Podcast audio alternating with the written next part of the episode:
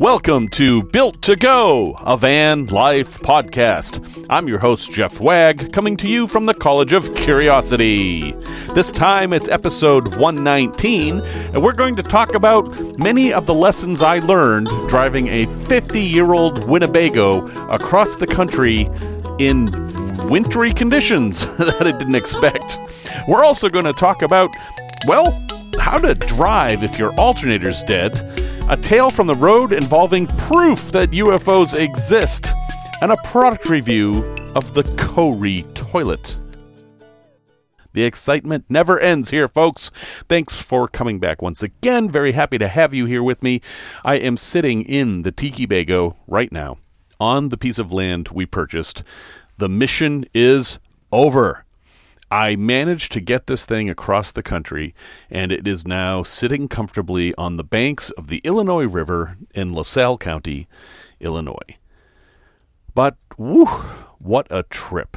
Last week I recorded in the Tiki Bago in Montana next to the Yellowstone River, and a lot happened during that week, and I thought I would just tell you some of the things that I learned from this experience, and a lot of it relates to van life because it's all about living on the road and having to adapt.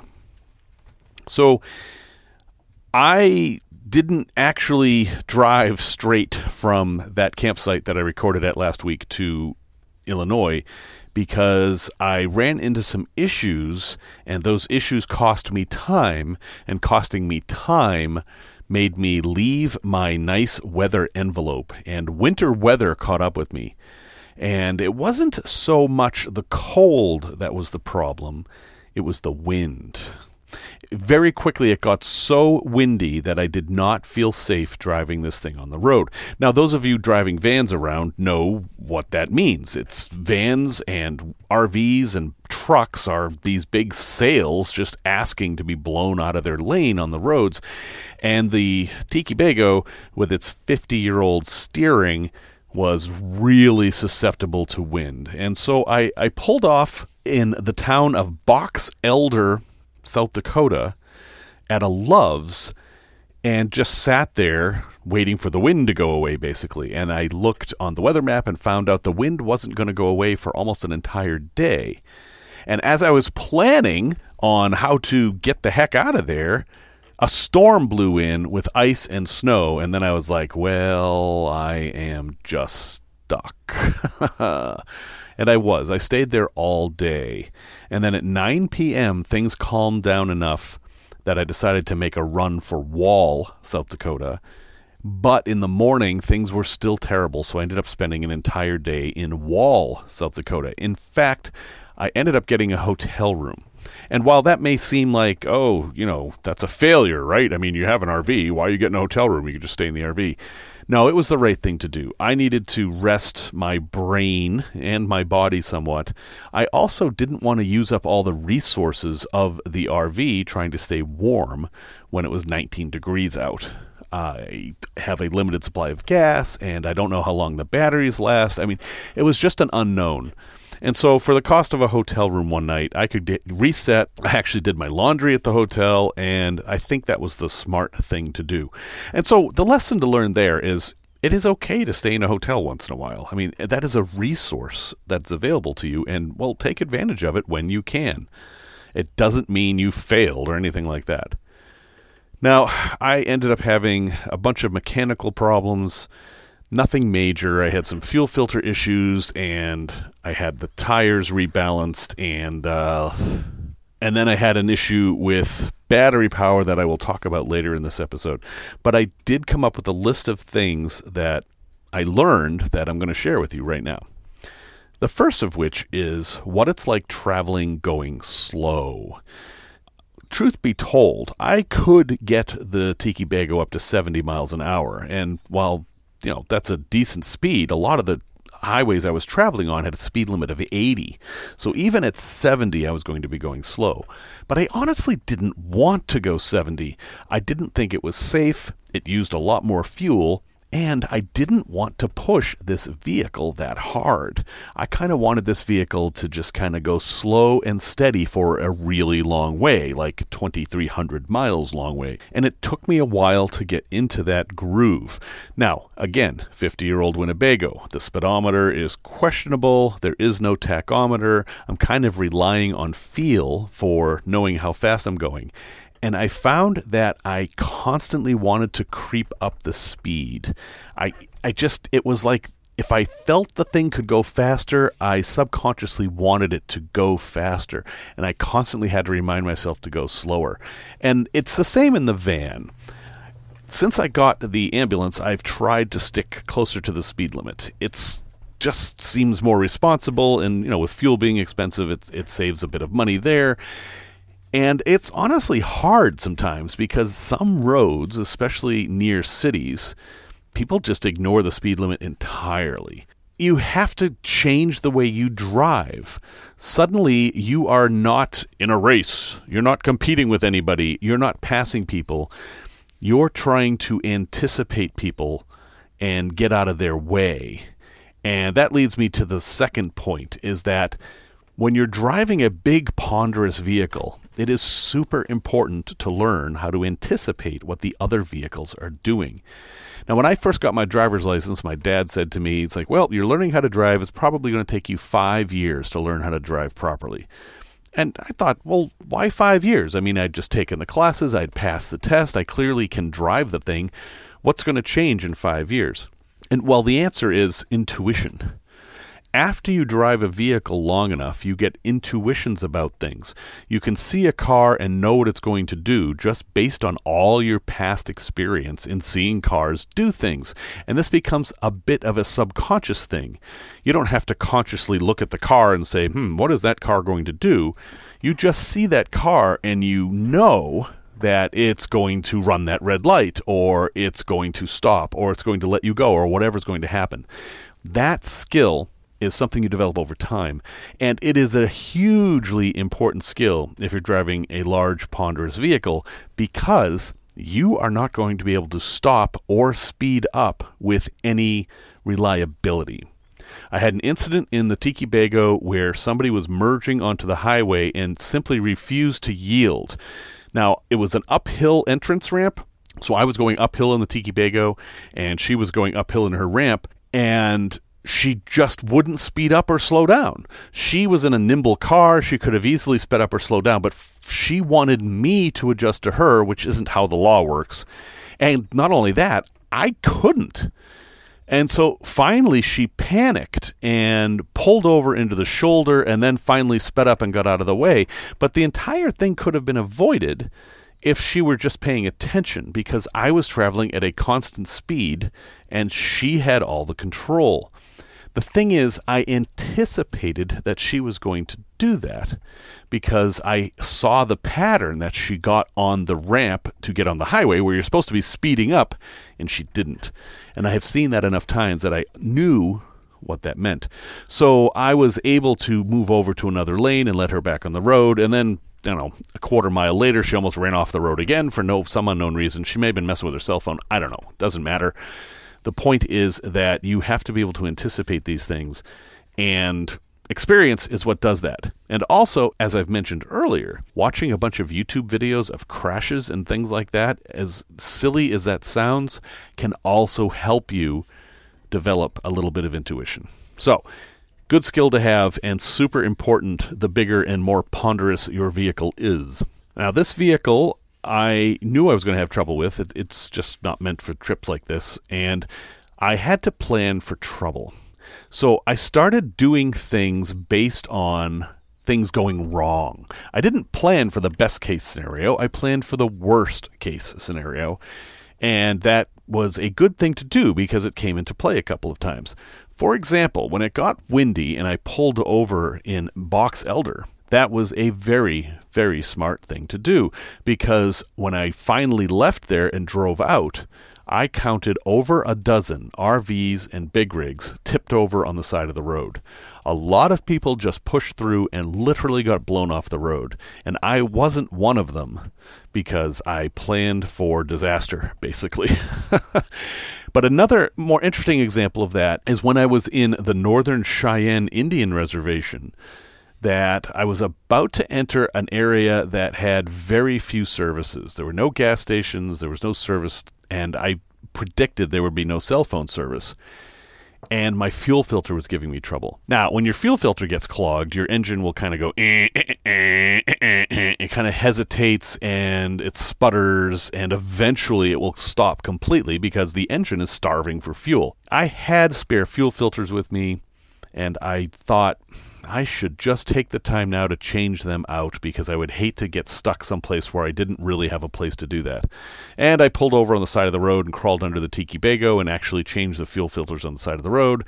And I ended up getting all completely greasy. And there's a whole other story about this that was told last week in the Tales for the Road. But the point is that I did that to prevent a future problem. And, well, I did. So again, that was good. I got through that desolate area because I had done that. One of the things I didn't anticipate on this trip was how hard it would be to find water.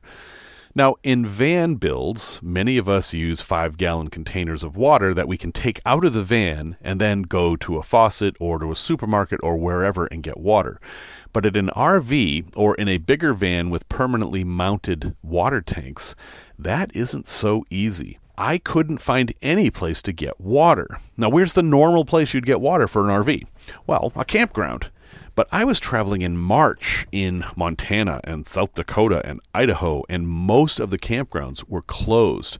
In fact, I never saw a commercial campground that was open anywhere near where I needed it to be. Several times I tried to get water. People gave me directions. I even bought four boxes of Girl Scout cookies from someone who said they knew where I could get water, and that didn't work out. And finally, using iOverlander, I found a convenience store that was willing to let people use their spigot, and I was able to get water there. And that was great. But before that, wow, it was a serious problem. And remember that the Tiki Bago is, a, is an RV. It's a classic Winnebago, and it has the classic RV stuff in it, such as a flush toilet. It's a marine toilet, they call it, that needs water to work there's no way to even fake it. So I learned here that we in vans are actually more versatile than RVs in this regard. And if you do have a vehicle with a mounted tank that you can't remove, get something else to carry water with because you might need it. And also get the things you need to get the water into the tank. in the Tiki Bago, the water fill is in the back and it's horizontal, or rather, it's vertical, depending on your perspective. It does not use gravity to get water in the hole. you have to use a bendy funnel or something. And I ended up buying a whole bunch of things trying to figure out how to get water in there from those five gallon jugs you can buy at Home Depot. And it was a nightmare. I ended up using a hand pump. Uh, if you're traveling at that time of year, know that water is hard to find. Make sure you have a way to get it and a way to get it in your vehicle, which uh, proved to be a challenge. You may have heard the joke that uh, he was having trouble seeing, so he turned the radio down. Ha ha ha. Well, the truth is that that actually works. You don't see with your eyes. Your eyes are just the sensors. Your brain is the computer that helps you see. And if you're listening to music or talk radio or somebody talking, that distracts from your ability to process what you're trying to see, especially, say, at night on a highway when you're trying to read signs or try to figure out where the road lines are because it's snowing or whatever. And I quickly learned that when I was in tricky places, it was very important for me to turn the radio off. It also helped me hear the engine better. So, whenever you're feeling a little unsure, go ahead and turn the radio off. It will help. And you'll know when you're getting more comfortable when you start to say, hey, I wish I had some music on. That's kind of a sign that things have turned back to normal. And the last thing I'll throw in here is that staying warm was relatively easy the Tiki Bago has a furnace, okay, but I don't know how much propane it uses. I don't know how long my battery is going to last during the night because uh, there's a fan that needs to be powered, and I didn't want to use it too much. So when it was really cold, and I mean like in the 20s, I would turn the furnace onto its lowest level so that it would stay maybe 40 in the Tiki Bago with the furnace, and I kept myself warm with a bunch of blankets, no rocket science there, but also a Diet Coke bottle. Uh, I did not have a hot water bottle with me, so I simply boiled water on the stove, very carefully poured it into a Diet Coke bottle, which instantly shrank a little bit, and then put that in bed with me. And it stayed warm for probably seven hours. And in fact, at first it was too hot. I mean, I ended up putting it in a sock because it was so hot it would actually burn me. But geez, that it was like having a dog in the bed with me. It just it gave off so much heat that I was comfy all night long. And then in the morning when it was you know 40 and i was like oh i got to get out of bed i just turned the furnace up and heated up the whole tiki bago then and that worked great so it is not that hard to stay warm if you have some resources you don't actually have to heat the entire inside of your vehicle to a comfortable temperature at night so there's some things i learned i hope that they help you too wow, it was quite the trip. I'm still recovering somewhat. It was uh, it was nerve wracking in many many ways, but now I've got exactly what I wanted. I've got a tiki bago on my own land, looking over a river, and it's great. Tech Talk. About a hundred miles from the end of my trip, I pulled over to get some gas, and as soon as I got off the highway, the tiki bagos stalled. And this is something that had happened a couple of times. It has this weird issue that when the engine's hot, it will sometimes not idle. And okay, no big deal. Just start it again. Except it wouldn't start. It made a completely different sound when it was trying to start, and all the voltage meters that are kind of wonky were reading really low. And I was like, oh, geez, what's going on here? And I honestly don't know exactly what's going on, but for some reason, its starter battery wasn't powerful enough to start the engine. Now, I had just been driving for several hours. Everything should have been charged up, but it wasn't. There is something wrong. I don't know what it is. But in most cases, when this happens to you, it's going to be a problem with the alternator. Now, in my case, it doesn't look like it is a problem with the alternator. But if this happens to you, the first thing you should suspect is the alternator. So, what do you do? Well, the obvious thing is you replace the alternator, but that's not so easy when you're in the middle of a trip or you're just trying to get home. You're going to have to find the alternator. You're going to have to find someone who knows how to replace it. And and some of these vans, that is a little bit tricky because the alternator is using a serpentine belt. It requires a whole lot of skill and tools to get that all adjusted properly. And it might not be something you can do on the side of the road. But you can still get home. And this is how. The alternator charges your batteries. Everybody knows that. But the other thing it does is it provides power to your engine so that it can run and that's the part to worry about. You can use anything to power your engine as long as it has 12 volts. So, if you can start your van, you don't have to worry about the alternator to drive it so long as you have a good battery in the van. Now, you can use your leisure batteries to power the vehicle while it's running you shouldn't use them to start the start the van unless it's a dire emergency because that type of current isn't good for lithium batteries or batteries not meant to be starting batteries. You could do it in a pinch.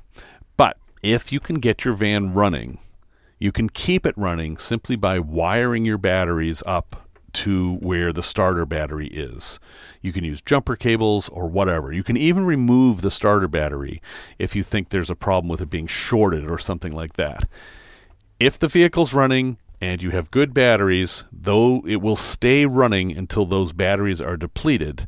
And how long that takes depends on what you're using. If you're in an emergency situation, don't use anything. Keep the headlights off, keep the radio off, keep the heater off that will last for hours.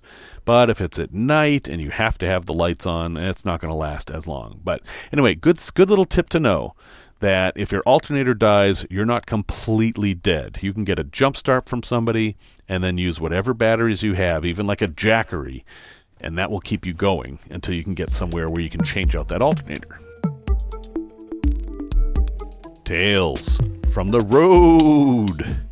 Well, folks, it's true. I have proof that UFOs exist. Yeah, I know what you're thinking, but really, I have seen many UFOs in my life, and I am positive that they exist, and you should be too. And that is because UFO simply stands for Unidentified Flying Object. And I have seen many, many unidentified flying objects. In fact, I saw one this morning as I was driving from Chicago down to LaSalle County. I saw a bright light in the sky. Now, it was maybe half an hour after sunrise. This bright light was not the sun, and it was also not a star or the moon or anything like that. It was too bright. And while, yeah, you can see Venus in the early morning and things like this, wasn't that. This was a very, very bright light. I was driving west, which means the sun was behind me, and it was lighting up something in the sky, is my thing. But I don't know what it was. And what makes it more mysterious is that it suddenly went off. It just disappeared. So, what does that mean? Well, yes, it could have been aliens from another planet coming to visit us. Or it could have been a mylar balloon, or it could have been an aircraft, or it could have been any of a hundred other things. And so, while yes, it's unidentified because I don't know what it is, that does not mean it was an alien. And it's not the first time I've seen something like that. I was out in the desert of Death Valley driving at night on dirt roads, and I saw it looked like a shooting star, except it was the brightest, biggest shooting star I've ever seen, and things started to drip off of it. It had like these drips of light that fell off of it, and then it disappeared. So, oh, you know, a lot of folks have told me, oh, yeah, well, you know, that was a meteorite falling to Earth or something like that. But it also could have been someone lighting off a flare. I don't know. I don't know what it was. Um, so it was flying because it was in the air and it's unidentified. So it also is a UFO. But the point is, is that if you spend time out there traveling, you're to see things like this, and sometimes it's pretty cool. But it's also okay to just leave them as unidentified. We like having answers for things, but there's no reason to add answers that aren't supported by the evidence. I don't think I've ever seen an alien, and I don't think I ever will. Same with Bigfoot, the Loch Ness Monster, ghosts, and so on and so on and so forth. I like seeing these things. I enjoyed it this morning. I kinda would like to know what it is, but I'm perfectly fine with not knowing what it was. All I know is that it was. A place to visit. So if you come to Chicago, and I do recommend you come to Chicago. Chicago has getting has gotten beaten up a lot lately in the press and in social media and such, but it is a vibrant, interesting city, and there's lots of stuff to see. And one of those things that often goes overlooked is the Tribune Tower building that was formerly the home of WGN and the Chicago Tribune. This building looks like something out of a gothic horror movie. It's it's kind of like a castle sort of thing with all this gothic architecture. But the really interesting thing about it, and this is totally free, you don't need to go inside or anything, is all the objects embedded in the tower. So, this was a world news organization, and they would send reporters around the world, and the reporters would bring stuff back with them. And some of the stuff is is shocking to be completely honest. For example, there is a piece of the Great Pyramids in the wall. This doesn't seem like something you should be able to just pick up and take back with you, but back then in the 20s and 30s, that was, you know, big America media company. Oh, yeah, sure, have a piece of our most ancient sacred object to put on the wall of your building. Uh, there's all kinds of stuff like this. There's pieces of the Wailing Wall from Jerusalem, pieces of the Great Wall of China, pieces of, well, actually, a piece that's often mistaken. Um, it's from Craters of the Moon in Idaho, not the actual moon, although you'll hear a lot of people talk about, oh, there's a piece of the moon on there. No, that is not true. They haven't gone quite that far. But it's a fascinating little thing to see, and it's a really nice part of Chicago to walk around. It's right at the end of the Magnificent Mile on Michigan Avenue, and you see the Wrigley building across the street, and this is right by a famous bridge that's been used in all kinds of movies like The Dark Knight and The Blues Brothers, and so on and so forth. So, hey, if you're ever in Chicago and you're looking for something free to do, go ahead and check out the Chicago Tribune building and walk around it for a while. There's really it's it's a museum of world heritage that really makes me scratch my head as to how it ended up cemented to the side of a building in Chicago. Resource recommendation. This is a very cool little thing that I've used in the past and I think I'm going to use again. It's called ManyThing. So that's like anything with an M at the beginning. ManyThing. It takes your old phones, anything that has Wi Fi access and a camera, and turns it into a security camera for free. It's just this software that activates the camera and then will give it all kinds of parameters to take security footage. For example, it will detect motion and then take a picture, or it will constantly monitor, or it will take a picture every minute or whatever, and then it will upload it where you want so that you can see it. And the whole idea of this program is that you use an old device, like if you've got an iPhone 5 or something like that, that isn't really that usable today, but still works and the camera still works, you can turn that into a security camera. And, you know, this would be kind of cool in your van. Uh, you could set one of these up in your van, and so long as you had Wi Fi, uh, you could get live updates of what's going on in your van.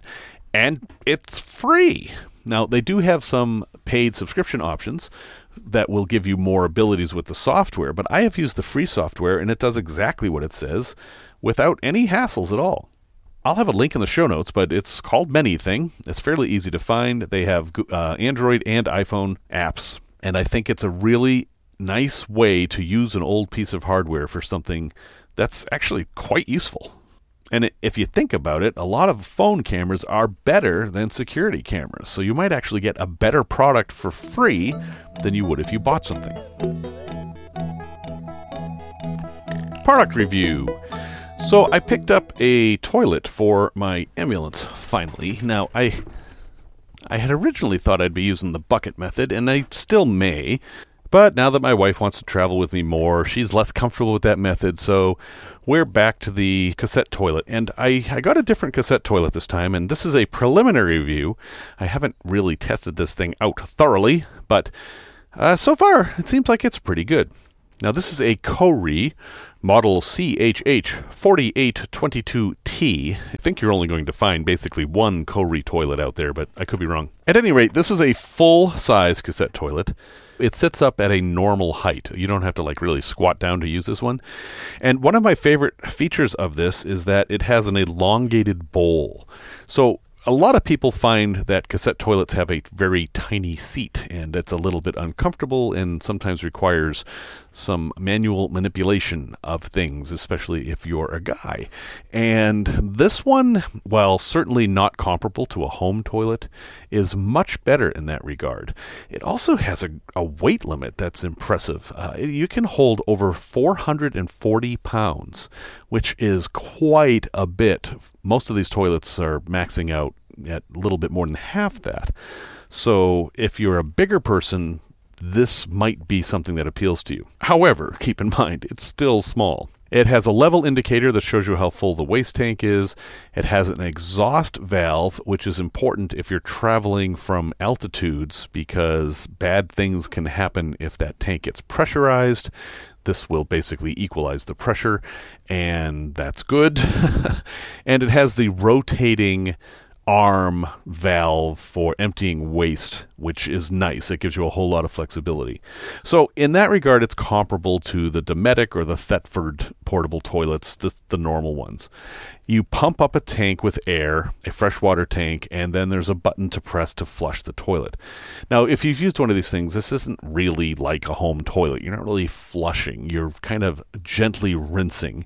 And often that gentle rinsing isn't really adequate. So you end up kind of wiping out the bowl. But this one comes with a spray nozzle that attaches to the fresh water tank. So you can also, you know, help out with a bit of spray. Now, you can also just get a spray bottle. I mean, I have one of those in the Tiki Bago. But having one built in is kind of nice too. Overall, the quality seems pretty good and yet it still has a cheap feel to it. They they've used HDPE, um, high density propylethylene plastic for this, which is what milk jugs are made are made out of, and that's a pretty good plastic because it stays flexible at cold temperatures, and it's very durable. But for some reason, it just kind of feels cheap. It's it's not as finished as say the Dometic or the Thetford product. But at the end of the day, who cares? It really is about how it works. And honestly, this is easier to deal with than the Dometic that I used to have. The Dometic had a latch in the back that you would undo that latch and you could separate the toilet seat from the waste tank. But you were never really sure if it was hooked in properly, and it was easy to get misaligned and actually be a pain to shut. This is a much simpler system you set the seat module on top of the waste tank, and then there are these two clamps on the side that pull it down into place. It's really obvious when it's locked in place, and it's actually really easy to get it into that position. The only potential drawback is, is that you will need to have complete access to this toilet. You will need to be able to pull it out in order to do anything with it. You can't really mount it.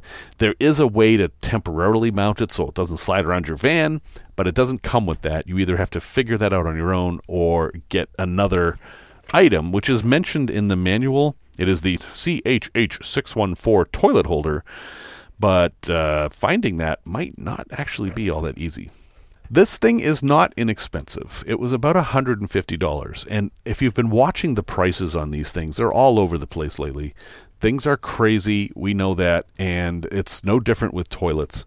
So you might be able to get a deal or you might not. But I think for me, and actually the fact that I wanted a, a toilet that could also be like another seat this is probably going to work out really well.